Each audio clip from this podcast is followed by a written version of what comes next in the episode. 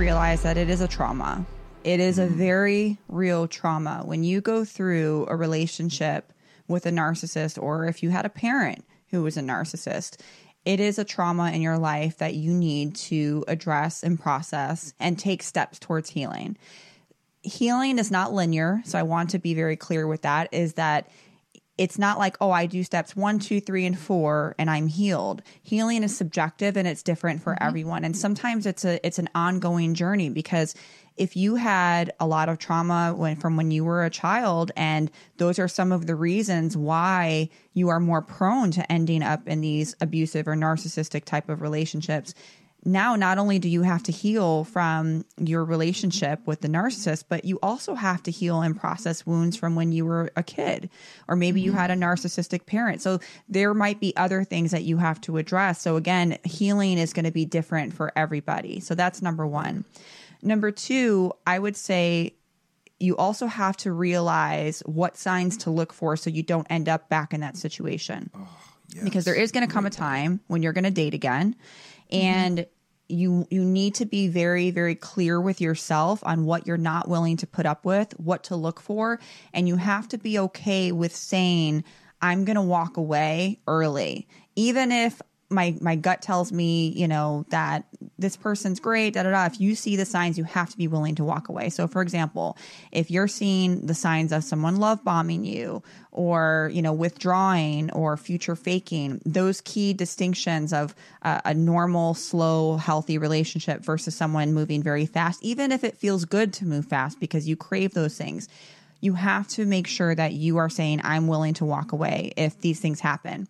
However, like when I was going through those situations, I had to address the things within myself. Like, why do I like moving fast? Why, what was it about what the narcissist was giving me that I liked?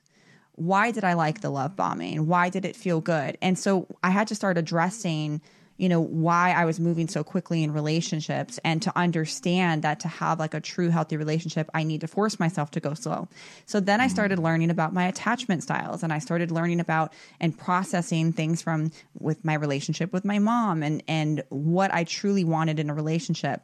So in order to start your healing journey, you need to know what it is that you want in a relationship and know what you mm-hmm. don't want. Because if you're not clear with yourself, how can you mm-hmm. be clear with your partner, your potential partner? So the healing starts with you because mm-hmm. you have to make the choice. There's a lot of people who go through situations, traumas, and I say this humbly and I say this with love, but it's a choice. You have to choose to heal because you can sit in your pity and you can sit in your trauma mm-hmm. and you can repeat the same cycles over and over and over again and then wonder, why am I not finding love? Well, because you're repeating the same cycles and you're not choosing to take the journey to heal yourself. And so healing doesn't feel good. It doesn't. You have to face and process things that you may not want to feel a lot of people don't start their healing journey or they don't process traumas because it doesn't feel good to process them. They avoid anything that makes them think or feel bad about anything related to the trauma. So therefore they put it on the back burner. When you look at PTSD, the number one criteria is avoidance. No one wants to feel those things. Why would we want to relive those traumas and feel those pains that were associated with it? But you have to do that in order to move forward and in order to not repeat those same relationships that you've maybe gone through in the past. So it starts with your choice to heal when you've made a, a distinct choice that like i want to start my healing journey and i don't want to end up in these same type of relationships